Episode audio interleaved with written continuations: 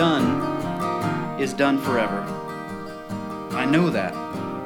I'm saying that the ones who have been here have been the way they were, and the ones of us who are here now are the way we are. And to know that is the only chance we've got, dead and living, to be here together. I ain't saying we don't have to know what we ought to have been and ought to be, but we oughtn't to let that stand between us. That ain't the way we are. The way we are members of each other. All of us. Everything. The difference ain't in who is a member and who is not, but in who knows it and who don't. What has been here, not what ought to have been, is what I have to claim. I have to be what I've been and own up to it. No secret faults. Because before long, I'm going to have to look the old marster in the face, and when he says, "Burley Coulter," I hope to say, "Yes, sir. Such as I am, that's me." Hello, and welcome to The Membership, a brand new podcast about and inspired by the life and work of Wendell Berry. As a farmer, essayist, novelist, poet, and activist, Wendell Berry has been plowing the same plot of Kentucky hillside for more than 50 years. The thread that runs through all those forms together is the thread of healthy land and healthy communities. Berry calls us to the highest standards of fidelity to neighbor, creation, and creator. These are the values he argues for in his essays and nonfiction with the rigorous logic of a legal brief. These same values are tenderly brought to life in his novels and short stories, which are all set in and around the fictional village of Port William, Kentucky. And his poetry captures unforgettably how those values present themselves in the everyday stuff of life. My name is John Pattison, and I'm here with my two co-hosts, Jason Hardy and Tim Wassam. Jason, Tim, how are you doing? Doing well. First time in the same room doing this. We can start off right off the bat that we've been recording a few of these episodes ahead of time, and this is actually, as we're recording this zero kind of episode that's going to be the spark of everything to come, this is our first chance to actually be in the same room together and do this, so I'm excited to be with you. Except for last night when we were watching baseball, when we should have been testing recording equipment. But priorities. Kershaw was pitching. Yeah, Kershaw was pitching, so that's a must-see event. Yeah, it's another rare privilege in that we get to do our very first episode, our episode zero. We get to do live with in front of an audience, and some podcasts never get to do this. Tim, you've been co-host of a podcast for over 100 episodes, and you've still never been in the same room with your co-host, right? No, I've still never met one of them. And that podcast is The Erasable Podcast, which is about it's a podcast about pencils, writing tools, stationery, things like that. So I've been doing that for 4 years. We have 109 episodes. Yeah. About 95 more than we thought we'd be able to do. And we'll get into this a little bit later, but that's actually how I met Tim, is because I've been a loyal listener of Erasable. But we get to do an episode, a live episode, right from the very beginning, and we're doing it here in October 2018 at the Hutchmoot Gathering in Franklin, Tennessee, in front of other folks who have been here all weekend. And for listeners who don't know, Hutchmoot is the annual gathering of the Rabbit Room, and the Rabbit Room is an organization that's based in Nashville that explores the intersection of community and spirituality and creativity. And the three of us really love the work that the Rabbit Room is doing. And actually, the membership is really proud to be a part of the new podcast network that the Rabbit Room is starting. And that's another sort of rare privilege that we have, is right from the start to be a part of a community of podcasts with similar goals of cultivating great conversations. So we're really grateful to the Rabbit Room for letting us be part of that, for letting us do this. We're grateful to Pete Peterson and Andrew Peterson for that. And we're grateful to all of you for being here. Just so that our listeners know that we're not just making this up, can you just acknowledge your presence in here somehow with a round of applause for yourselves?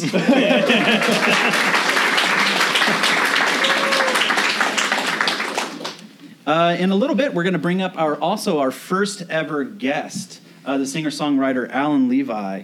But before we get too far, we thought it would be good if, Tim, you talked a little bit about how this podcast came to be. Yeah, I'd love to. We, as many good things begin, this podcast began with conversations around campfires and beers. Conversations that started at casual moments where we're just spending time together. And I guess it was about a year ago, at least a year ago, but Jason and I live in the same town. We've known each other for about 5 years. And we actually met on a blind date. It's true. Yeah. Set up by a friend of ours who was like, you guys would be friends. You need to know each other, based on baseball, Wilco, and Mexican food. And so we met up, became good friends, and our wives are good friends, and become part of a close-knit group. And so we got together, and over time we quickly figured out that the fourth connection between us was Wendell Berry. And so we got to talking about him a lot, kept coming up over and over, and then because of my time on the Erasable podcast, I got to a point where I really wanted to do something additional. I would say I want to do something else. I've been talking about pencils for so long. I just felt like there had to be another passion that I could talk about. And reached out to Jason, and Jason thought that was something he'd be interested in. And I guess shortly after that, John had a chance to come to Johnson City, Tennessee, which is where I'm from, and he had a chance to come and speak at Milligan, which is actually also the college I went to. And we got together, and I told him kind of about the rough idea of the podcast, of what I was thinking about, because we quickly figured out that we had baseball and Wilco and Wendell Berry and eventually food. How we got there? Eventually Mexican food, and like last night. We had that in common. And then about 2 months later, I got a call from John. He said, hey, I've got a great idea for a podcast. It's about Wendell Berry. And then I realized that was the idea we had talked about a couple months ago. So we kind of were on the same wavelength. And then within 5 minutes, I think we had agreed that this would definitely be something that we needed to do together. Because we didn't really know each other that well at that point, and we're still getting to know each other. So it just seemed kind of like things were aligning, I guess. And it seemed like an obvious fit. And they aligned because I have a bad memory, and I thought I had this great idea for a Wendell Berry podcast. And then belated, like 4 hours later, realized, no, that was actually Tim's idea. But you're right. Like, you and I had only hung out one time, and Jason and I had actually never met. So I think one of you said this in a previous conversation, but we get to know each other within the context of this podcast, which is fun. Yeah, absolutely. Yeah, which is definitely a privilege, because we all care a lot about these stories and care a lot about his work, Wendell Berry's work, and it just, any chance to get to engage with it is great. But to get to engage with it this closely and like as deeply as we're going to get to do is really a privilege. So, and we also, it was just interesting, we all came to it from different areas of, I'm for those of you listening, I'm using air quotes, expertise. I'll say enthusiasm, that the way it worked out is that I know his fiction very well. Jason is very familiar with his essays and John with his poetry. So we're all kind of coming at it from different focus, which makes it even more exciting because we feel like we're learning about each other. We're also learning about Wendell Berry, and we're learning from people who have an enthusiasm or, that's from a different angle than our own. Yeah. So, and I think the next thing that's how it kind of came to be. But just to let you know a little bit more about us, we're going to go through and tell you where we come from, and also what are basically answering the questions we've given you on your slips of paper, and that we'll be talking to our guest about. So, John, do you want to start us out? Sure, yeah. My voice is the voice of John Pattison, and I am from Silverton, Oregon, which is a town about 45 miles south of Portland. I live there with my wife, Kate, and our two daughters. Their ages 4 and 10. Well, the 10-year-old is 10 now. By the time this actually is published or broadcast for the first time, not broadcast. What's it called when you do a posted? I don't know. By the time anyone outside this room hears this podcast, my daughter will be 11. I spent a lot of time on her age just now, and we have an agenda. We got to get through it. Silverton is still largely agricultural. We have a lot of Christmas tree farms and nurseries in the area. There's a great state park just above the town with, I think, 14 different waterfalls. It's a very beautiful place, very lovely town, sort of built around the creek that runs through the center of town. Silverton is also growing very quickly, though. I think we recently were estimated to have passed the 10,000 mark. And so we're increasingly becoming a bedroom community for Salem and Portland, and so that's starting to change the fabric of our town a little bit. And there's been some anxiety from long-time residents. I've only been there for 8 years, and so that is changing. My work, I'm a writer and a speaker and a nonprofit consultant, and my most recent book was published by InterVarsity Press a few years ago, and it's called Slow Church, sort of inspired by the slow food movement, which Wendell Berry has been very involved in and has been kind of a, I don't know if I want to call him a patron saint, but has been a prime mover in the slow food or local food movement. And another important thing to know about me for future listeners is that my family and I live in community, and we co-house with two other families, and that's a really important part of our lives. There are three families that live together and four generations, and so it's a really just an amazing thing that we get to do. And our two daughters there are no other kids in the house yet. There is one family that's younger than us, but one couple. But our daughters get to grow up with six adults in the home who just love them to pieces. And we get to experiment with a lot of the values that Wendell Berry talks about.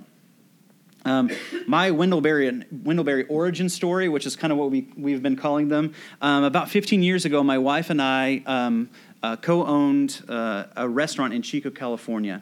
And it was a restaurant, or it's still around, it is a restaurant that specialized in local and organic food. And we had a co-owner, and the co-owner suggested that we create a bookshelf of books that we could sell there with books that had inspired us. And so I put books by Eric Schlosser and John Robbins, Frances Moore Lappé and Alice Waters, and others, books by Carlo Petrini, who helped found the slow food movement.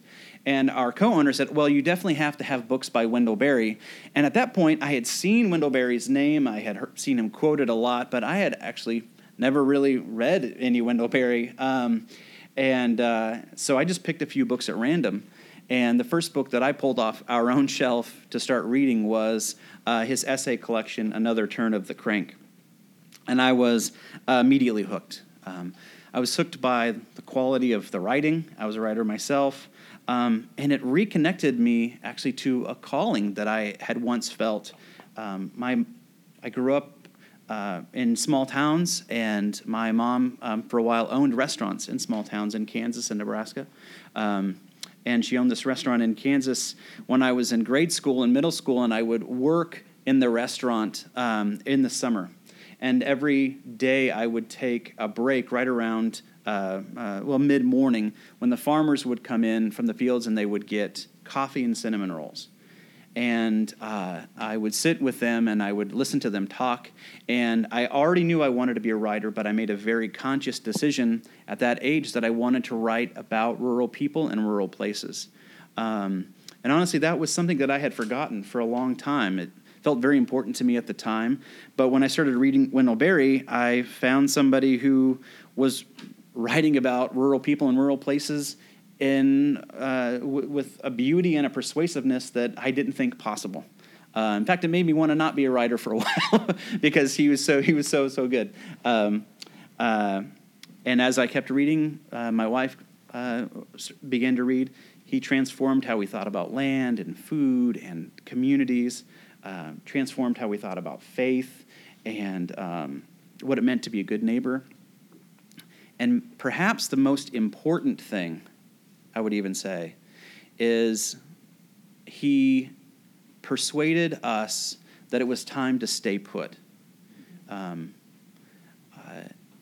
grew up moving around a lot from my dad's job, and so even into adulthood, every 2 years I started to feel restless and wanted to pull up stakes and move on to something else. And my wife and I began saying, we just need to find a place and stay there forever.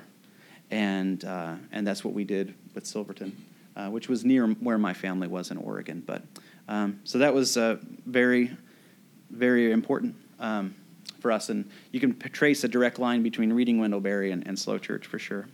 I'd actually like to read my favorite poem.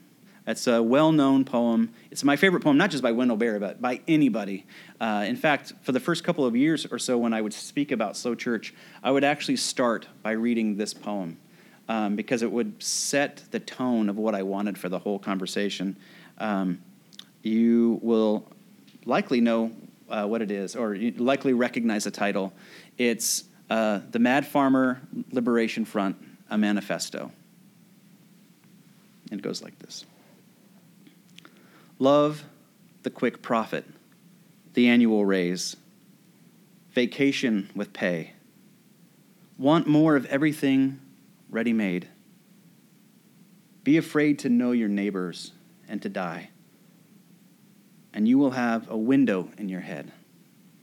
Not even your future will be a mystery anymore. Your mind will be punched in a card and shut away in a little drawer.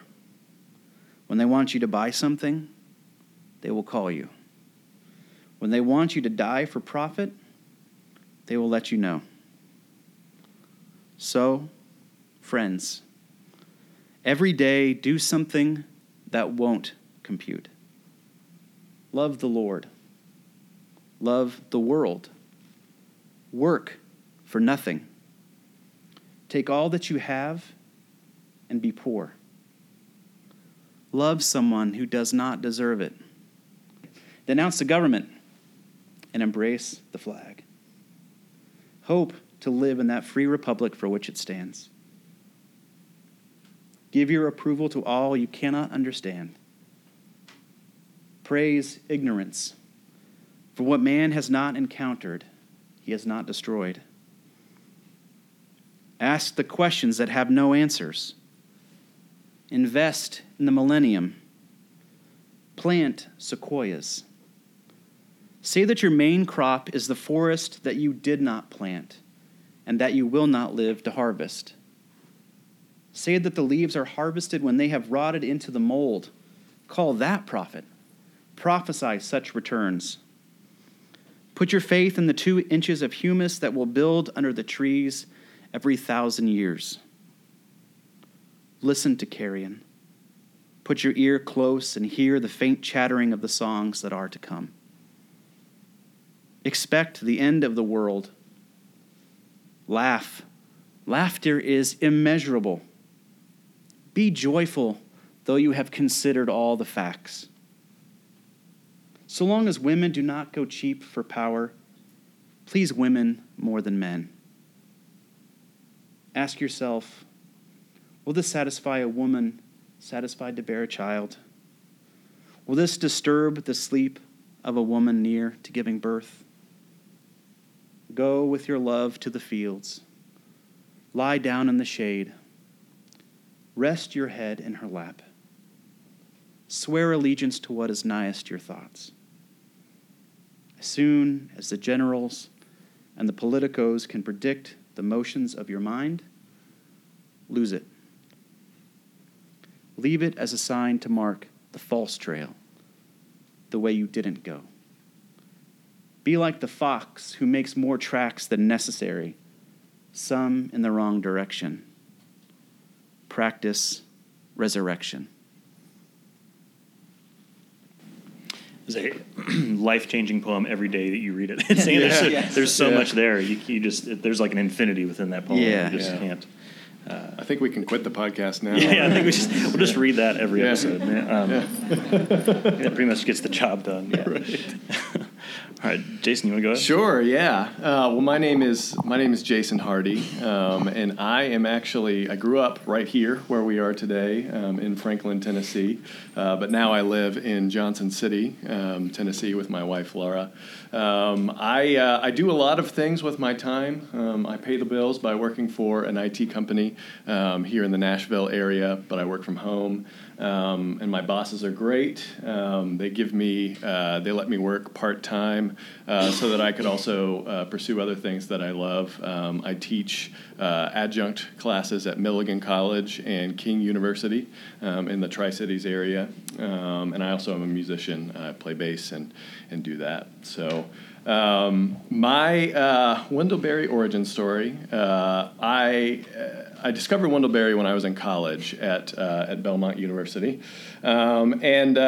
I had heard his name sort of bandied about in the circles that I was running in at the time, but there was a Sunday afternoon where I found myself with some time to kill in the library at Belmont University, like you do, you know. You're bored, you just go to the library and look for a book to read. I think you need to tell some form of the full story. Do I need to tell the full story? Yeah. Okay. Well, the full story is that I had sort of voluntarily exiled myself from my dorm room because it had been made uninhabitable due to the revelry that my roommate had engaged in the night before. So that's sort of why I was why I ended up in the library. But anyway. Proceed. Yeah, thank you. Thanks, Tim.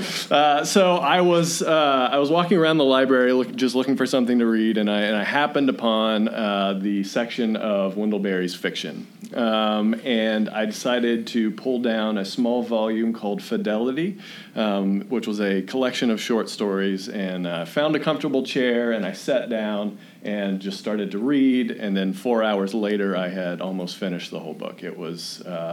I had never read anything like it. Unlike John, I did not grow up around rural areas. I grew up here in a very suburban area, close to Nashville. So I didn't have that background, but I was just struck by the values of communal living that I saw in these stories, and couldn't get enough. Couldn't get enough of it.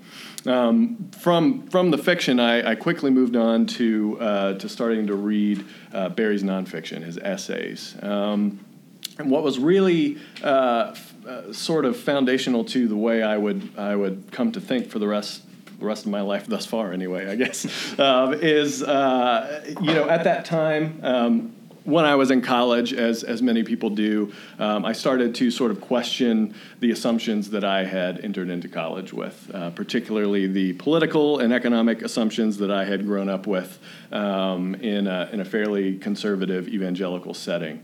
And I found in Berry, Berry was, I guess, the first Christian writer that I had ever read to challenge the idea that capitalism as it is practiced in the United States of America is always and everywhere morally a good force and should always be pursued in as direct a way as possible. So, but he did that in a way that didn't resort to sort of the dualities that a lot of our political discourse gets locked into, right?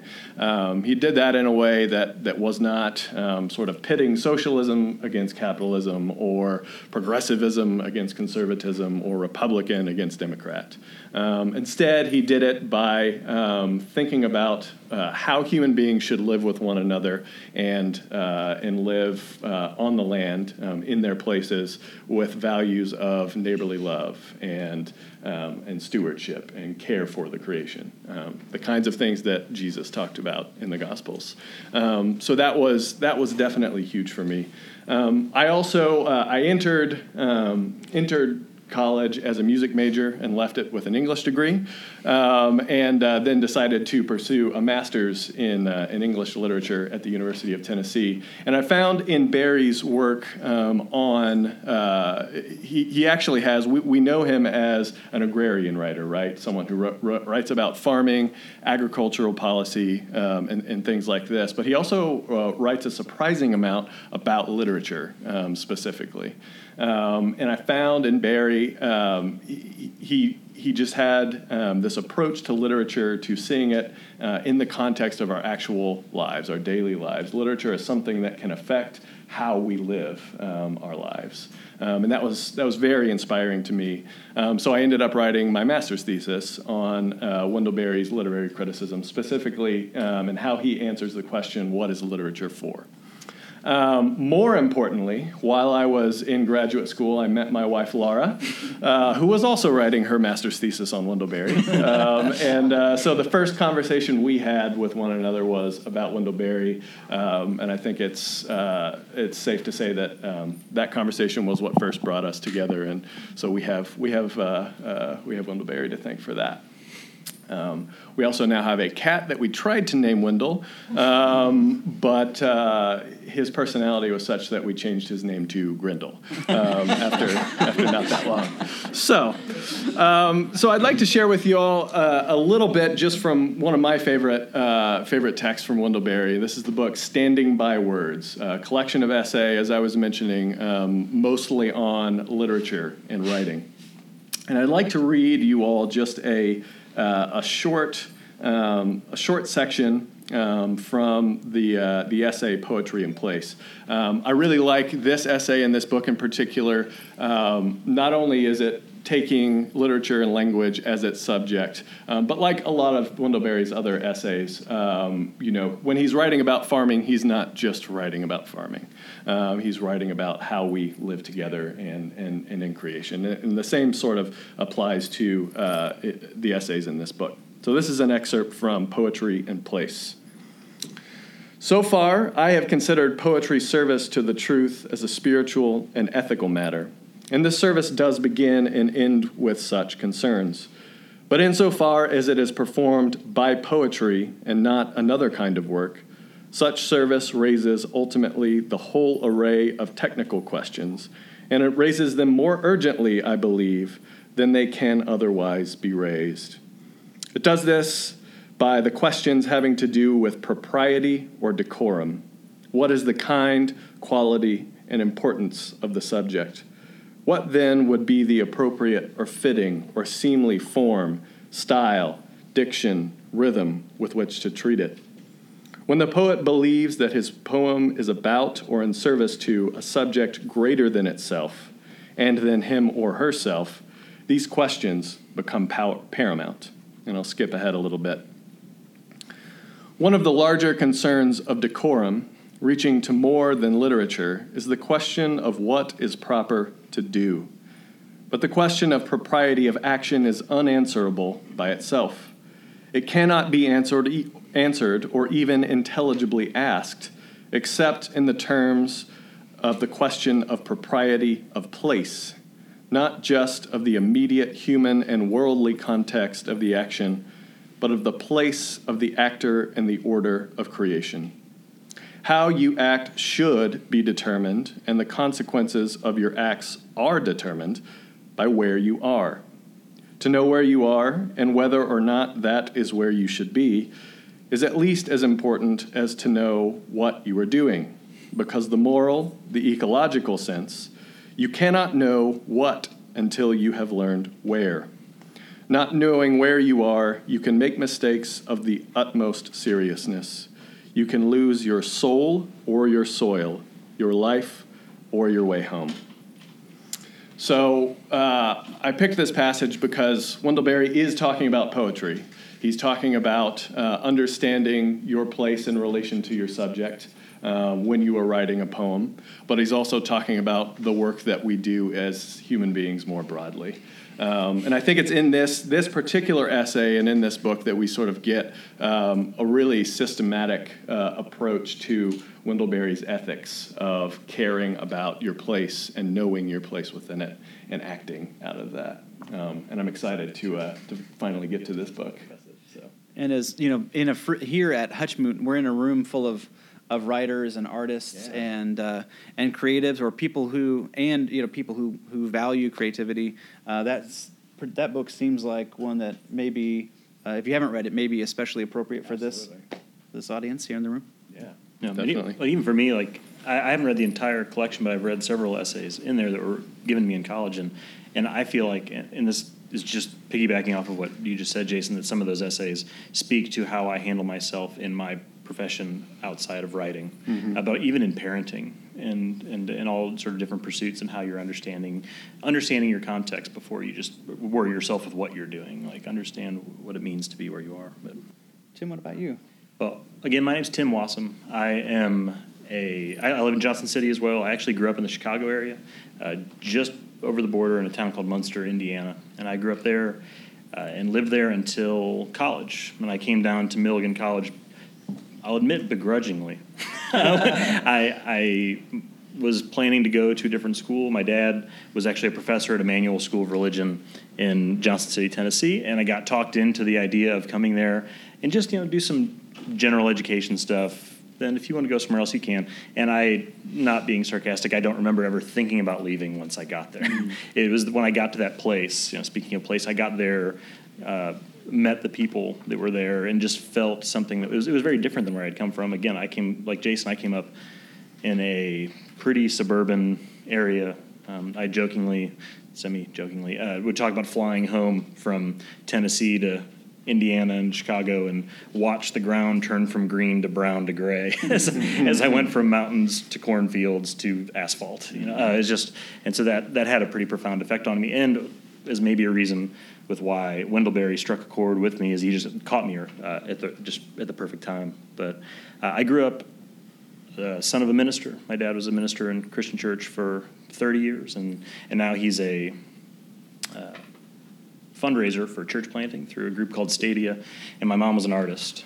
And so I feel like those two things kind of mixing themselves together made me into who I am now, which is a teacher and a wannabe writer. But I'm a teacher, a high school teacher now in in Elizabethton, Tennessee. I teach high school English. And I, after finishing up at Milligan, I went to ETSU and got my master's, and I've been teaching there for about 7 years now. And it's I love what I do. I love teaching, and our school is actually part of the XQ Foundation. It's a group founded by Steve Jobs to fund and improve public schools. Our school has just been designated one of the 18 super schools in the nation. So we got a multi-million-dollar grant from the Steve Jobs Foundation. It's one of two in Tennessee, so Tennessee represent. We actually have two super schools in here, and so I really am proud to work there and proud to work with my 11th graders. Tim, you just name-dropped Steve Jobs on a Wendell Berry podcast. I just wanted to point that out. Yeah. Sorry. I haven't didn't meet him. His next master's thesis is going to be. There's not going to be another one of those. So when I was at Milligan, initially I was actually, I forget this sometimes, but I was a journalism major when I got there, which very quickly presented itself as a bad choice for me. I didn't enjoy that, but I started to get into English, and I didn't really become an avid reader until later in high school, maybe sophomore, junior year of high school. And so when I was coming into Milligan, I was hungry for new writers to read, and I was reading all kinds of different stuff. And there was a time when I was getting into Southern writers because of coming to this place and reading the Flannery O'Connor, and learned about Ron Rash, who's still a writer who's really important to me. And a kid who I met at Milligan said, I forget what the book was, but he said, hey, if you like that, you'll like this book. It's about a barber. Which is the book Jayber Crow, which is the fictional memoir of the barber in Port William. And amazingly, I said, sure, I'll give it a shot. I'll give it a shot because I knew nothing about Wendell Berry at the time. And I took that book home with me over Thanksgiving break that year and barely left the couch. I have very vivid memories of sitting in it also helped that my parents were in the process of moving from Indiana. So I was sitting in an empty house that literally had like a couch in the living room. I was just in the one place I could sit down, and I was sitting by a window and read it. Snow falling outside, and read through that book, and it affected me pretty profoundly. I remember finishing reading it, going back to Tennessee, and then getting the audiobook and then listening to it over again just as I was walking around campus, because it became important to me, I think, because it showed me, similar to what you were saying, where he's talking about people who are farmers and barbers and stuff, but it was about much. It was clearly about much more than that to me, because I was able to see characters who were like perfect examples of imperfect people, which I think is a really great strength of his, to show us characters that can be crude, and they'll be funny, but they'll be heartfelt, and they will surprise you at times. And the characters felt so real that I felt like I identified myself in many of the characters, which also felt unusual coming from where I came from, because the place he was writing about was totally foreign to me.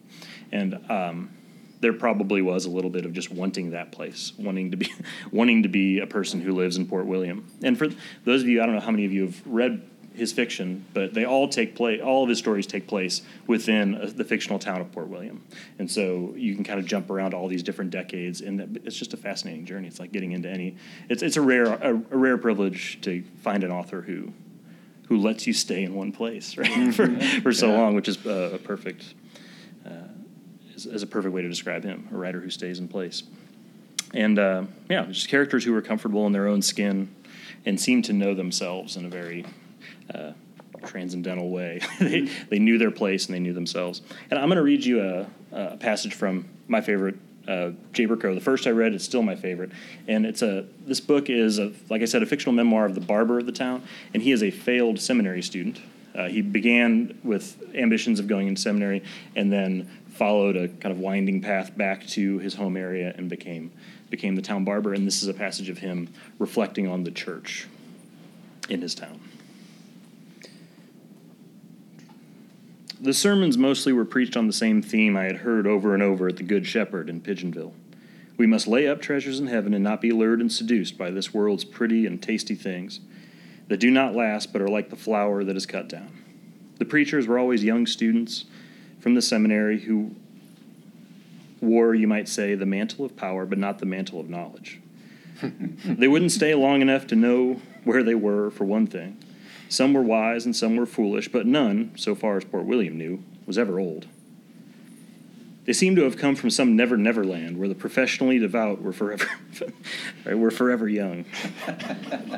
They were not going to school to learn where they were, let alone the pleasures and pains of being there, or what ought to be said there. You couldn't learn those things in a school. They went to school, apparently, to learn to say over and over again, regardless of where they were, what they had already said too often. They learned to have a very high opinion of God and a very low opinion of his works, although they could tell you that this world had been made by God himself. What they didn't see was that it was beautiful, and that some of the greatest beauties are the briefest. They had imagined the church, which is an organization but not the world, which is an order and a mystery. To them, the church did not exist in the world where people earn their living and have their being, but rather in the world where they fear death and hell, which is not much of a world. To them, the soul was something dark and musty, stuck away for later. In their brief passage through or over it, most of the young preachers knew Port William only as it theoretically was, lost, and as it theoretically might be, saved. And they wanted us all to do our part to spread the bad news to others who had not heard it, the Catholics, the Hindus, the Muslims, the Buddhists, and the others, or else they, and maybe we, would go to hell. I did not believe it. They made me see how cut off I was. Even when I was sitting in the church, I was a man outside. Having stated the rule, I must honor the exceptions. There were always some in the congregation who didn't like or enjoy much of anything. And a few of those young preachers were bright and could speak. I mean, they could sound as if they were awake and make you listen. And they were troubled enough in their own hearts to have something to say. A few had wakefully read some books. Maybe one or two of these might even have stayed on in Port William if they could have lived poor enough. But they would have a wife and little children, and the economic winds would blow them past and beyond. And what maybe would Port William have done with them if they had stayed? Port William tends to prefer to hear what it has heard before. In general, I weathered even the worst sermons pretty well. They had the great virtue of causing my mind to wander. Some of the best things I've ever thought of, I have thought of during bad sermons. So you can see, being the son of a pastor, I haven't shared that section with my dad. The husband of a pastor. I just didn't mention. My wife is a youth minister in the United Methodist Church, and she preaches at our church pretty often. I read that to her, and as we were getting ready to go to bed the other night, and she cackled in bed. And it's a good thing to remember. But so yeah, that was my origin. It's interesting that it's a book that I keep coming back to over and over and over again, even as I try to broaden my horizons. It's a special book to me. I think maybe now's a good time, both for the audience here and the folks who are listening later, to sort of have a sense of what the format for our episodes will be going forward. Yeah, absolutely. Now that you know a little bit about us and where we come from and how we first encountered and have become immersed in Wendell Berry's work, we'd like to share just a little bit about what you can expect from the episodes in this podcast that will be coming out. The first thing that we should acknowledge is that we are not experts. we're not experts on Wendell Berry. We're not really even experts on literature or really, definitely not agriculture. Maybe pencils. Maybe pencils for Tim. Yeah, maybe. We are amateurs, and amateurs in the old sense of that word. We approach Wendell Berry's work with love for his work and for the ideas that he presents in it. So because we are amateurs, I don't know about you guys, but I'm excited to embark on this podcast because we've sort of charted a path through Wendell Berry's works that we'd like to take. So most of the episodes that we release will likely be the three of us talking about one of Wendell Berry's texts. And the way that we're going to sort of move through his works, we're going to move through it in sort of three parallel lines, corresponding with the three main genres that Wendell Berry has written in, nonfiction, fiction, and poetry. So for the nonfiction, we're going to approach that in a chronological order. As to when it was originally published. So we may not get through all of his essays, but we will at least read and discuss representative essays from all of the major collections that he's put out. Because we can say, what's the number of books he's published at right now? It's like in the upper 40s or something like that. It's an unbelievable... Does anyone in the audience know a more accurate... Yeah. Again, not experts. No, that didn't even research. So, no. Right, but exactly. We'll see you at Hutchmoot 2028 for the final episode. Right, exactly. So this will we fully anticipate that this will take us a number of years, and we're excited about that. So for the nonfiction, we're going to go in chronological order. We're going to do the same thing for the poetry. We're going to take that by publication date in chronological order, and then for the fiction, instead of doing that. We wanted to approach that in chronological order in Port William time. So the Port William stories span from towards the end of the 19th century through the beginning of the 21st century, at least so far. Obviously, some more things could be published and completely ruin our Port William timeline in the meantime, and we hope that happens. Well, he does seem to be writing in reverse, though. Recently he's been coming out with like the stories about the 1800s and stuff. Yeah. He's going to drop like a 1600s on us or something. Yeah. So our episodes will be released sort of in seasons. So to sort of fit into our lives with all the commitments that we have, we will take these in seasons, and we'll likely take some breaks in between seasons. We're thinking that our seasons will be around 12 episodes or so per season, and we'll sort of mix in the different genres for different episodes. And if you'd like to read with us, we would definitely encourage you to do so. We'll let you know at the end of every episode what we'll be reading for the next time. And we also have a newsletter that you can subscribe to, and we'll keep you up to date on what we'll be reading. And on the website, we'll try to have kind of as best we can, a map to follow. Yeah, so you have more weeks in advance to get into. Yeah, exactly. Exactly. Yep. And then also, along with our episodes where we are sort of taking deep dives into Wendell Berry's texts, we're also going to be interviewing different people whose life or whose work is responding to Wendell Berry in some way. And we're actually excited to be able to do that today for the first time. Yeah. Before we move on to that, anything that I missed, guys, and sort of laying out the course we've charted for ourselves? The only thing I would add is that anybody who connects to us through, we have an account on Twitter, Membership Pod on Twitter, and we have the website, and you can get in touch with us. As far as these interviews go, if you have suggestions for anybody that you think would be a good person for us to talk to, we'd love to hear. We've got a big list that we generate, and we're trying to get all sorts of people. We have farmers and ministers and writers and teachers and we're trying to get as many or as wide a breadth of interviews as we can. We don't want to just stay in one lane the whole time. Particularly because we're three white guys. Talking about a fourth white guy. It would be good to get some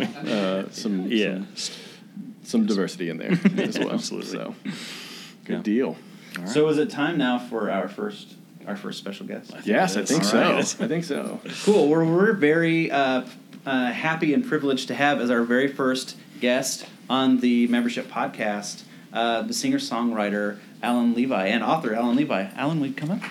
Well, That is one thing. Yeah. Alan, thank you so much for being here. I am honored and delighted. Thank you. I feel a bit, I'll have to be honest, knowing that the people in this room are aficionados of Wendell Berry. I feel a bit like Oscar Wilde when he said he felt like a lion in a den of Daniels. My fear is that everyone here knows more about Wendell Berry than myself, but I can say with some confidence that no one has a greater debt that they owe to him or a deeper affection than I do. I love Mr. Berry. Yeah, well, it'll be fun to talk. A little bit about you for our listeners. You're well known to this group here, to folks who have been to Hutchmoot the last few years. But for those who don't know, Alan is a singer-songwriter and a speaker, and he's the author of a memoir called The Last Sweet Mile, which it was about your experience caring for your brother during the last year of his life. Right. When we were getting ready to set this episode up, I actually emailed Pete Peterson, who helps run the Rabbit Room in Hutchmoot, and I said, so we're going to do this live episode. Like, is there anyone who's going to, is going to be there that we should definitely try to talk into this? And this, by the way, was like 2 days ago. And so Alan's great to do this at the last minute. But Pete gave me one suggestion. He says, you have to talk to Alan. And you were super gracious to come on at the last minute. As I was getting to know you more through your website, and we were watching some of the videos of you performing, I did come across something that you wrote about. I assume that you wrote it about yourself, and I was hesitant to read this because I don't want to seem lazy that I'm not going to write my own intro for you. But it's so good. It's so good. So this is what it says about you on your own website, and this endears you to me. Before I even really know you. Okay. Alan Levi has played for audiences of all descriptions, sharing a colorful and sometimes whimsical perspective on life through songs that celebrate the small moments of everyday experience. His music offers a reflective and unhurried consideration of our accidental roads, our happy lightnings, our open windows, the people in our towns, the movement of our moments, the games we play, and the things we are leaving behind. And reading that, I realized we have the perfect first guest to talk about Wendell Berry. Thank you. So welcome to the podcast. Glad to be here. First, Alan, where is home for you? Yeah, home these days is a small town called Hamilton, Georgia. It's about 25 miles north of Columbus, where I grew up. Columbus has about 200,000 people. I went to high school there. After I finished law school, I returned to Columbus to practice law. In the early 90s, though, 1990s, I moved to Hamilton, where our family had a piece of land that we have owned, or stewarded, I should say, since 1968. Mm-hmm. So I live in Hamilton. My studio is there. The last 22 years I've been doing music. I travel a lot, so kind of fly out of the Atlanta airport about an hour and a half north of me. I was recently judge there in the county for a couple of years, the probate judge. But it's a small town, 400 people, 2 stoplights. The county has about 40,000 people. It's a sprawling community. It would probably be incorrect to label it agricultural, but it is certainly rural by nature. Mm-hmm. Yeah, wonderful place to live. When I was getting to know you a little bit more through your website and talking with you yesterday, it occurred to me that you give sort of the Dos Equis, most interesting man in the world, a run for his money, because you have been since the 90s a singer-songwriter, a traveling musician, but you've done a lot of things, and it's been an interesting road to this point where you are right now as a singer-songwriter. So can you talk a bit about how you got to where you are now in this your particular type of work? Yeah, I'll try to condense it. I practiced as a civil litigator for 10 years in Columbus, 1980 to 1990.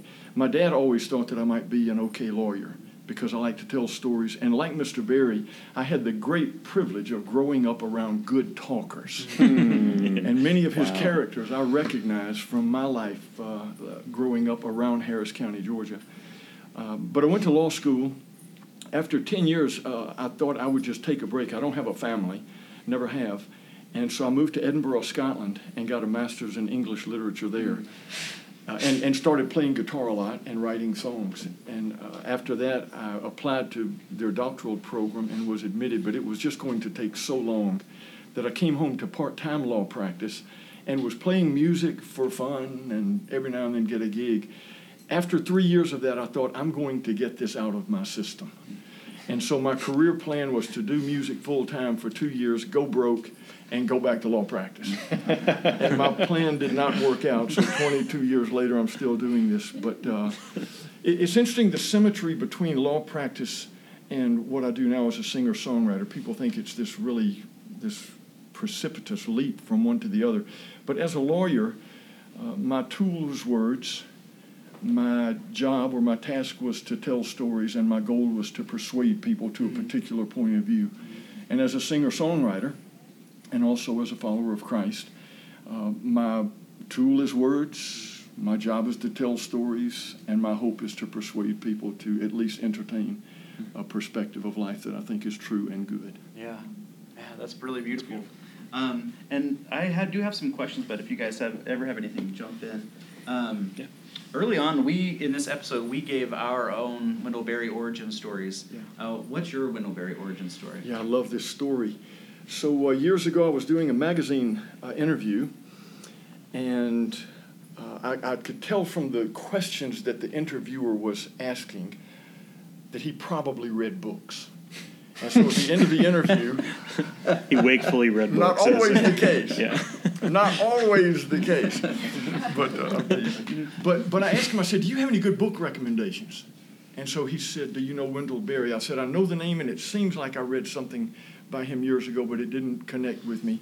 He said, read The Art of the Commonplace, which is a compilation of essays from a number of different books with a splendid introduction by Norman Wurzbach. Well, at the same time, my mother and father were completing a legal transaction by which they would get the 1,600-acre piece of property that we call the farm out of their names into the name of my brother and myself. And in all honesty, as much as I enjoy the land that I live on, at that point in time, it felt like quite a burden. Mm-hmm. And I was ambivalent about having responsibility for this big piece of land. Well, I guess the choreography of coincidence brought that moment in my life together with The Art of the Commonplace. And I read the first 50 or 75 pages, and it was just a slog. I just could not. I was a lazy reader, and still am largely. But I started back over. And I had to do that 3 or 4 times. But by the time I finished The Art of the Commonplace, I was an entirely different person. Wow. And I think one of the essays that spoke to me most poignantly was the one called Think Little, where he says our tendency as Westerners, and particularly Americans, in this day and time, if there is a big problem, is to think of a big solution. Mm-hmm. He says the wiser way to look at big problems is a lot of people doing small things well over a long period of time. Mm-hmm. And that's kind of become a mantra of life for me. But more importantly than that, he spoke and speaks consistently about affection for land. And I think that at the point that I began that book, I had a tolerance and a certain gratitude for land. My father's a forester, and so I grew up in the woods, hunting, fishing, hiking, camping, all of those things. But I realized the only way that I can steward this land properly, the only way that I can transmit to the next generation, my nieces, nephews, or whoever, the worth of the land, is to love it. And so that began to be my prayer more and more. God, give me a love for this land. And I love the land where I live and the community, the people there as well. So that's the transformation. Certainly, at least part of the transformation you're talking about. Yeah. Are there other ways that as you sort of went beyond The Art of the Commonplace, where you felt other aspects of your life changing? Yeah, lots. So I'll tell you a musical project that was directly influenced by Mr. Berry. I realized, because I live in the middle of this piece of land, and in the county where I live, people are very spread out. I realized I don't really know my neighbors. And so I came up with this idea of doing a recording project where I would interview some of my neighbors and write songs about them. Mm-hmm. And so I chose 7 because a CD, which was the way we used to sell music way back in the day, would only hold 74 minutes of information. So I interviewed 7 people. Some I knew barely, some I knew none at all. Edited the interviews down to 3 or 4 minutes, and so on the recording you hear their voice and their story, and then out of those there came a song, and it just gave me such an appreciation for the stories that are all around me, and the depth of beauty and the human life that is my neighborhood. Another footnote to that is that one of the songs that I wrote was about an elderly African American man. He preferred that I call him Black. And so I will do that in reverence to Deacon Benjamin Floyd. But at the end of our interview, he's now passed away, he told me that he could not read. But all during the course of the interview, he quoted the scripture, sometimes slightly misquoted, but he was steeped in scripture.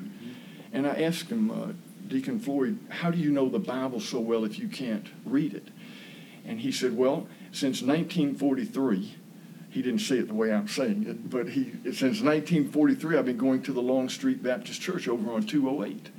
And it's a little small brick building that I've driven by thousands of times, and I didn't know it was a functioning meeting place for a congregation. I asked Deacon Floyd, would it be okay for me to come to visit your church sometime? And to quote him, he said, the doors of our church is built on welcome hinges. Whosoever shall may come. And so a couple of weeks later, I went, and for the last 8 years, that has been my church home. And I dare say that but for the influence of Mr. Berry's writing on the way that I began to see my community, I would never have stepped across that line. Mm-hmm. So like I say, my indebtedness is deep. Yes. Yeah. That brings to mind one of the essays we've talked about, and I'm going to forget the name. Was it in The Unsettling of America where he talks about the within an acre of land, or like within your land, that it would take multiple lifetimes to get to know every bit of it, you know, within an acre of land, that you could never really know it. And so I love that story, and just getting to know all these people that are within it, not to mention getting to know the people within that land. That's a whole different story, just getting to know the land, let alone the neighbors. I love that. Yeah. Makes me want to interview my neighbors on my street. You'll be amazed. It's a good recommendation for everybody. Yeah. Yeah. You can't love them if you don't know them. Yeah. Mm-hmm. And it's so fundamental, the great command that Jesus gives to ones like myself and many of us is to love God, heart, soul, mind, and strength, and love our neighbors as ourselves. Mm-hmm. And I don't think we can do that if we don't get close enough to touch them and look them eye to eye. We have my students at my school, the 11th graders, this semester are doing this project called Save Our Stories, and we're integrating English and history together, and so they're learning about some kind of conflict, like whether it's the Korean War or Vietnam or something. But then the crux of the project is once you learn about it, you have to find a veteran within our county, within Carter County, and they're interviewing them and writing profile pieces on them, and that I see that kind of effect happening with some of these kids, getting to know people that have been literally down the street for some of them. Right. Some of them have been in their family, and they haven't known their stories, you know, and just getting a chance to allow people the room to open up. Yeah.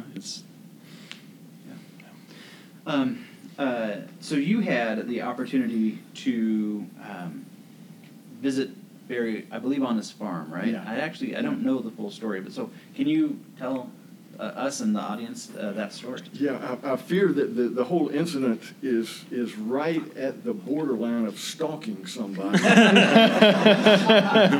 But I've got a friend down in Birmingham who was turning 50, and he put together a little list of things that he wanted to do that year. It's interesting. His name is Ben May. He works with ESPN Sports in their marketing division. Big city guy. But he heard me talk so frequently about Wendell Berry that he began to ask questions, and I said, well, just read some Wendell Berry, having no suspicion at all that it might connect with him. And he became rabid for the writings of Wendell Berry. And so when he turned 50, he said, let's go visit him. And he wrote a letter, and it was really a lot of give and take. Mr. Berry was somewhat resistant, basically because he said, everything that I have to say is in my books. I would feel really badly about y'all driving 6, 7, 8 hours to come see me. And we persisted. Add to that Andrew Peterson was going to take that trip with us.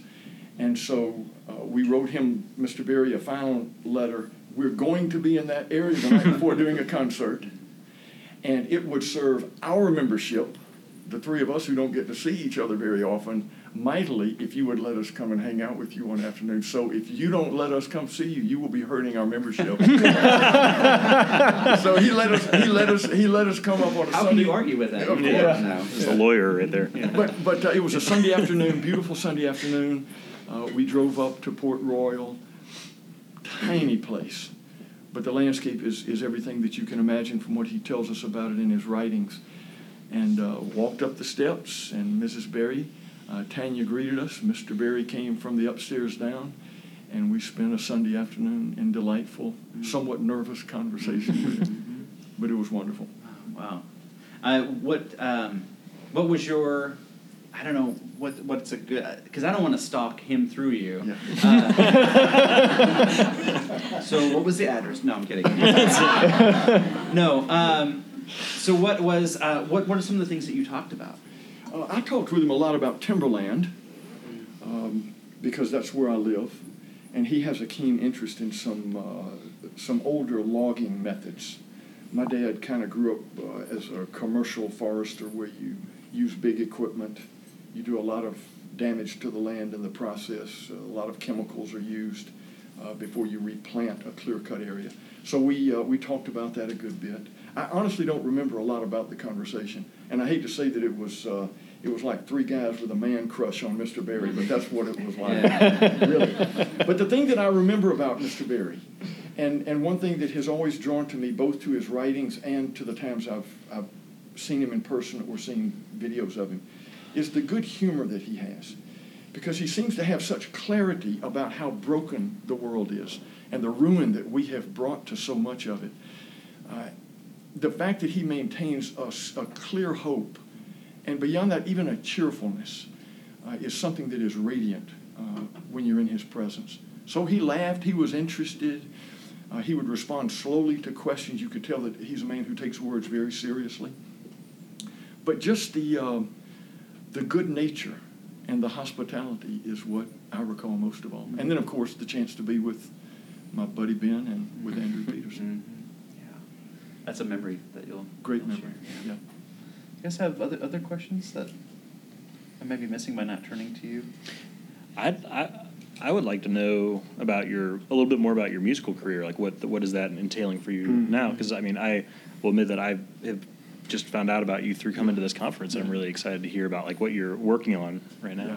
Well, let me say this, that I describe my 22 years as a musician gratefully as one that has involved a microscopic but very loyal following of people.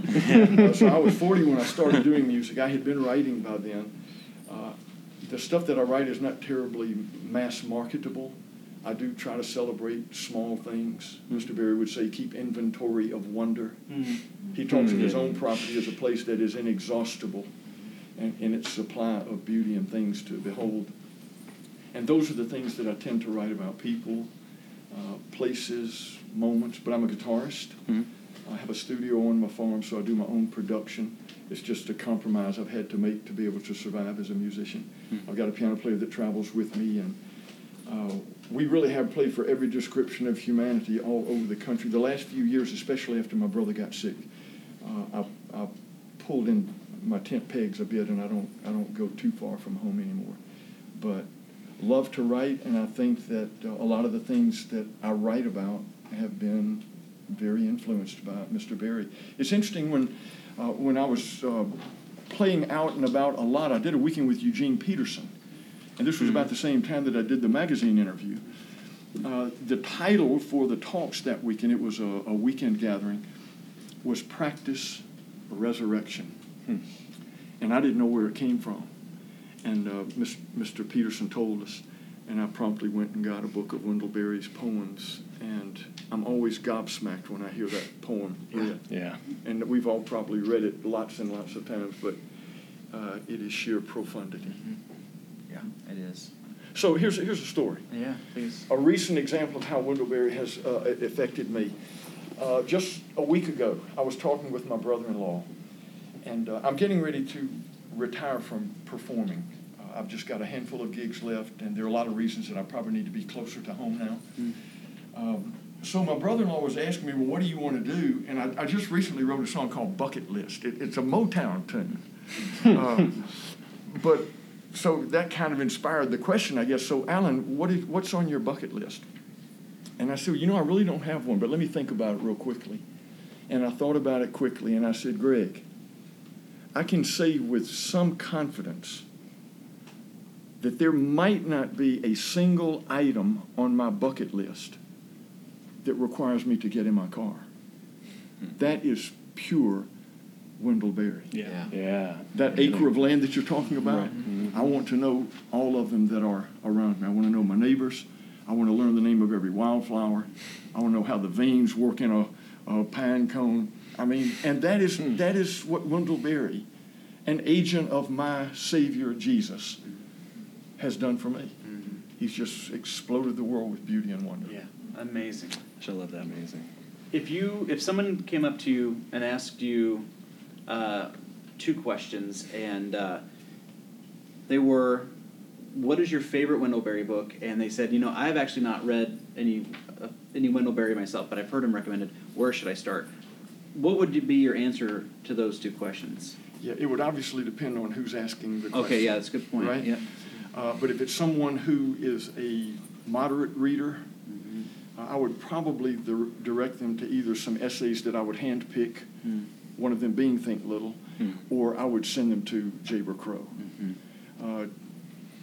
I can't really say there's a favorite thing that I've read by him. I've read Jayber Crow, I don't know, 5, 6, 7 times, and I've got all of Mr. Berry's books. In the last 10 years, there probably has never been a week that I don't read some Wendell Berry, and I always have a book in process. The one right now, and this would be a good one, it's called Conversations with Wendell Berry. It's a collection of interviews with him. And so you get to kind of hear him in his native tongue respond to questions, and some of the questions are really softballs, and some of them are really these deep, brooding things.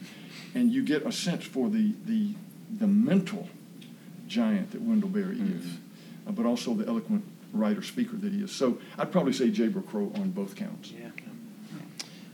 That brings me, when you talk about him being interviewed, that brings me to was it the New York Times? Yeah. There's a great New York Times interview that's he's just being curmudgeon-y. He does the opposite of that, where they say, what's your favorite book? And asking him those kinds of questions, and he keeps basically saying, I don't have one. But do you know what you're going to read next? No, I'll just follow my nose. Right? He's getting these short. I think that was what he said, I'll like any good hound dog or Christian, I will follow my nose. I love that. I'll follow my nose, yeah.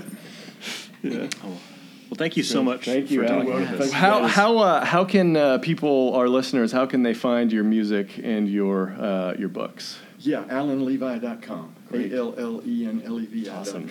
Good deal. And one thing that we've discovered just in the last couple of days is that you post a new song per week. Yeah, I've done that lately, and I could probably do that pretty easily because you've written thousands of songs. Most of which have a lifespan of one performance, or less.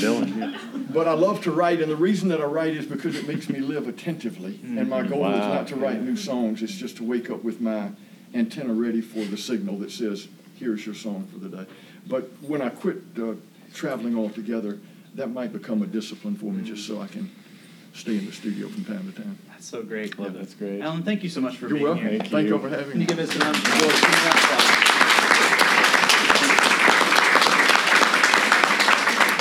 All right.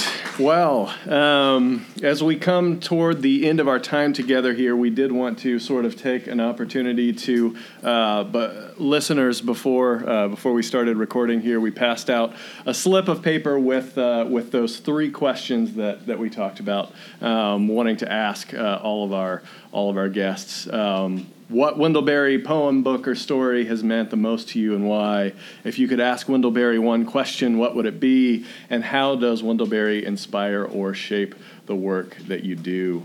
So we passed out these questions at the beginning of our time together here at Hutchmoot, and let the audience know that we'd be giving them an opportunity to come up and answer one of those questions if they would like to. What about we start with that first one? What Wendell Berry poem, book, story has meant the most to you and why? Is there anyone among us who would like to come up and share? And if you do want to share, we're going to ask that you come up here and keep it brief so we can hear from as many people as possible, especially since it's, we've already been recording for a while. But to come in and speak in the microphone, if you're willing to do it, which we would love. Yeah, Lyle. Is that right? Lyle. Yeah. All right. Before you share, if you don't mind just sharing your name and what is your place? Where are you from? Yeah, Lyle Mook. I'm in southern Rhode Island. Great. And hospital chaplain there. My intro to Berry was through poetry, and one of the poems that I enjoy poets as they talk about their own aging, and so his poem, it's a 1993 Sabbath poem, I think sometimes given the heading, No Going Back. But the last line is, every day you have less reason not to give yourself away. Wow. Mm-hmm. Yeah, that's profound. Awesome. Thank you, Lyle. Thank you. That's the Sabbath poems, a Timbered Choir, that collection is one that when we have that conversation about a first book you hand to somebody, that's one I've handed 5 or 6 times. I've given away that book so many times, I just keep having to buy it over and over again. That's a really amazing, amazing collection. Yeah, so that's great. But someone else for that first question. You want to talk about it? I'll share. Sure. Great. Sure. Thank you. My name is Hannah Smith, and I currently live in Kansas City, Missouri. All right. Awesome. I'm a huge Royals fan. Oh, great. Yeah, all right. I'm just diving into Wendell Berry, but I've read Hannah Coulter twice. This most recent time was with my grandmother, who was dying of stage 4 pancreatic cancer. Wow. And it was just amazing because it gave us language that we didn't have to talk about things that we did not have access to prior to reading this book together. And her lifespan matches that of Hannah, so she resonated with so much of what happened in Hannah's life. Yeah. And the day that she died, the morning that she died, we read the chapter in Hannah Coulter called The Membership. Wow. And that was just like a few hours before she passed away. And she was totally with it the whole time. She was tracking along. She was asking, what happened to Nathan? Like, she was engaged, so... It's a very special book to me. That's incredible. Thank you so much for sharing. Yeah. Thank you. Yeah, that's one of the things that literature does for us, and that Wendell Berry shares is that it gives us words to interpret our life, and that's wonderful.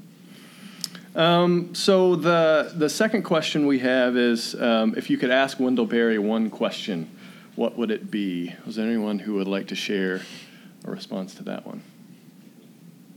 Because we might, you never know if we'll actually talk to him. We could ask him this question. We'll have Alan give us directions. Yeah, exactly. Yeah. Sure, come on. Yeah. What's your name? Where are you from? I'm Jeremy Sanders from Birmingham. So, as Berry talks about community and place and the importance of that, and I think everybody that reads his work, that desire is it awakens in you, and you long for that. But the cat's out of the bag. Everybody can't move to the country and be a farmer. Yeah. Mm-hmm. And then I don't know if Chris is in here, but we were talking about if you overlay Berry and J.D. Vance's writing, they overlap, right? A lot of the places that Berry talks about or some of the places that Vance talks about, just the pain and suffering that's in some of those rural areas. So, as we long for that sense of community, what's the answer for the guys or the people that live in suburbia and urban settings that they don't have the luxury or privilege to move to the country? And then for those that are in the country but are almost forgotten, how do we engage with them? Yeah. Such a good question. Such a wonderful question. This is weird because we have questions that we can't answer, and I actually like that. Yeah, no, it's great. Yeah. But it's kind of hanging here. Yeah. Well, Wendell Berry talks about living our lives, wrestling with fruitful questions that can sort of open up new ways of being, and I think that's one of those questions. So thank you for sharing. Thank you. Yeah. Great. Thank you so much. That brings to mind as Elie Wiesel in Night, when he says that the question that he learns at the beginning of that book is that the most important thing is the questions, is asking the right questions and not the answers. And I hope that some of these questions we will get a chance to ask, but also just hearing good questions will help us organize this thing that we're doing, because we'll want to find some, a lot of the same answer, answers to a lot of the same questions. Absolutely. So.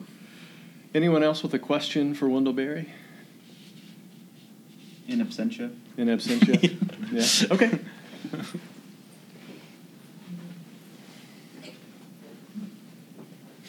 Hi there. What's your name and where are you from? I am Nancy Carroll, and I'm from Birmingham, Alabama also.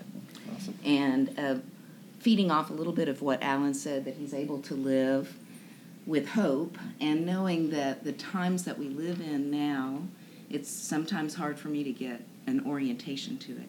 I think my question would be, in what ways are you encouraged by the times we live in right now? Oh, that's a great question. That's a wonderful question. That's amazing. Thank you for sharing. Yeah. All right, and our last question, how does Wendell Berry inspire or shape the work that you do? Anyone who'd like to share? We heard from Alan, certainly, in response to that, but anyone else like to share? Yeah, join us. My name is Dan Amulch. I'm from Bloomington, Illinois. So this actually comes from the Netflix documentary. Have you seen it? Yeah. Look and See. Look and See. And it's actually kind of it's an answer to a question somebody asked Wendell Berry. You know, he's talking about, it's like, go through these, you read Wendell Berry, and it's very inspiring, but it's also very mournful about kind of what's been lost. And somebody asked him, well, what do we do? How do we put it all back together? And he says, well, you can't put it all back together. So they can ask, well, what do we do? And he says, well, you just find two things that belong together and you put them together. And so what I love about that answer is it's scalable, right? It's like something I can do. But, the problem is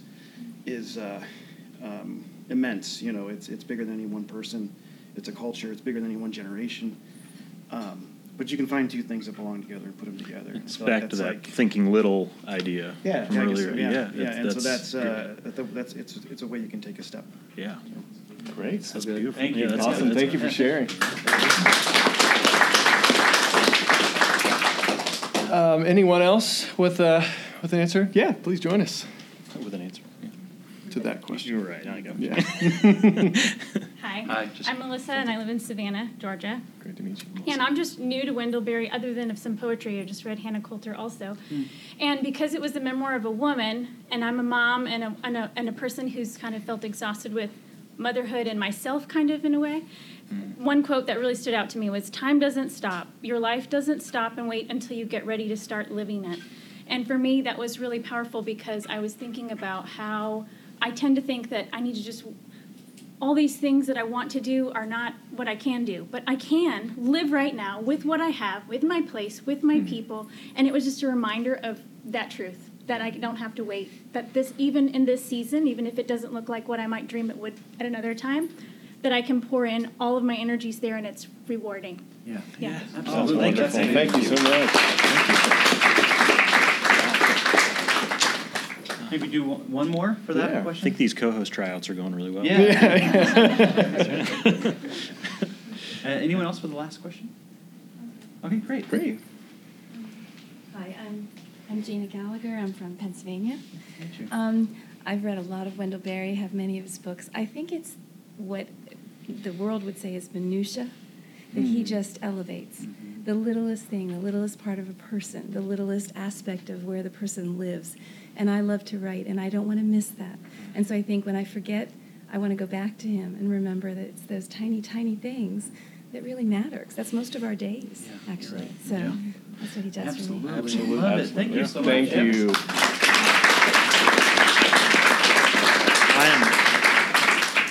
I know with confidence that I will be listening back myself to this episode, thanks to all of you, as with these amazing things you're saying. I don't want to miss any of them, the things that Alan shared. We really appreciate it. Yeah, and really appreciate you all sharing and being with us today. As John read in the quote from Burley Coulter at the top, the membership includes everyone, and includes all of you, and we're just delighted that you'd share with us in our first episode here. Yeah, and I think... if I could, Dana, speak for these guys, also sort of recalling that quote where he says, the difference isn't in who's in and who's out, but who knows it and who doesn't. Our hope for this podcast, and really our hope in our lives, just as as makers and as people in our places, we want to let more people know that they're in. We want more people to know it. And hopefully this podcast will have a small part to play with that. Let's see, Tim, do you want to kind of close this out? Sure. We do have a raffle. Oh, that's right. That's right. Okay, so, folks who came in here, they were given a number, and we are going to put that. What was the final number that we... 43, and then I think a couple folks came in that didn't have a number. Can you raise your hand if you didn't? Okay. This is for a raffle for a book, not to be the first co-host. So let's say you're 44 and you're 45. Is that okay? And now does everyone... A couple back by the door. Okay. Do they want numbers? Sure.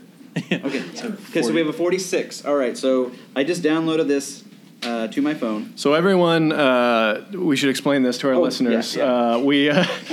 So everyone has a number that was on the back of their slip of paper, and we have a copy of the That Distant Land, which is a collection of Wendell Berry's short stories that we're going to be reading from, for sure. Yeah.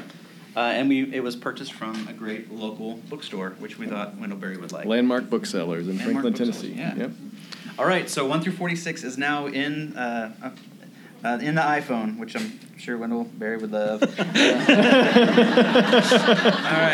and you can. We've lost that battle. We're doing a podcast. So, all right, so I'm going to generate the number, and it's the number 30. All right. And so, would you mind passing that back to her?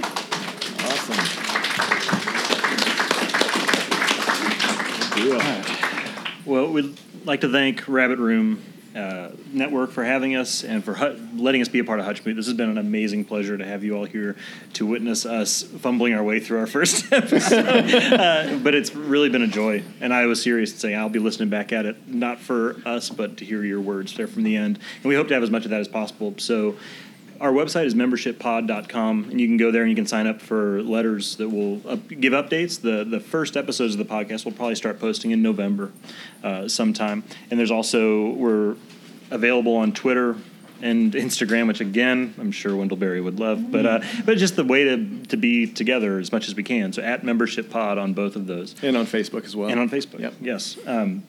So we will be, our first episode that will be coming out after this one is published, we'll be covering fiction. And so if you're looking to read for that first episode, we're going to be covering two short stories, The Hurt Man and Girl in the Window. The Hurt Man can be found in That Distant Land, and Girl in the Window is in A Place in Time, or I think you can find both of them in the Library of America edition that came out earlier this year.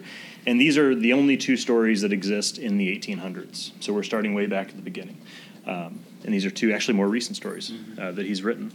So both stories about incredible women, which we talk about in that episode. It's seems like a very powerful and appropriate way for Wendell Berry to begin sort of Port William time. Are these two women who played a small but enduring role in everything that came afterward. Yeah. And to close us out, I'm going to read one more thing. It's short, but I think this is appropriate. And I joked earlier that I'm glad he didn't include podcast about to what I'm about to read. But this is the notice that Wendell Berry put at the beginning of Jayber Crow. It says, notice, persons attempting to find a text in this book will be prosecuted. Persons attempting to find a subtext in it will be banished. Persons attempting to explain, interpret, explicate, analyze, deconstruct, or otherwise understand it will be exiled to a desert island in the company only of other explainers by order of the author. So we'll see you all on the desert island. Thanks, everybody. Thank you for listening to episode 0 of The Membership, a Wendell Berry podcast. It was recorded before a live audience on October 6th, 2018 at the Hutchmoot Gathering in Franklin, Tennessee. We'd like to thank The Rabbit Room, Pete Peterson, Andrew Peterson, our special guest Alan Levi, and everyone who volunteered to share their own stories on the podcast. We'd also like to thank Kate Pattison, who helped edit this episode. The Membership is a proud member of the Rabbit Room Podcast Network. To discover other great podcasts, please visit rabbitroom.com/podcasts. The excerpts read in this episode can be found in That Distant Land, Standing by Words, Jayber Crow, and the new collected poems, all of which were written by Wendell Berry and published by Counterpoint Press.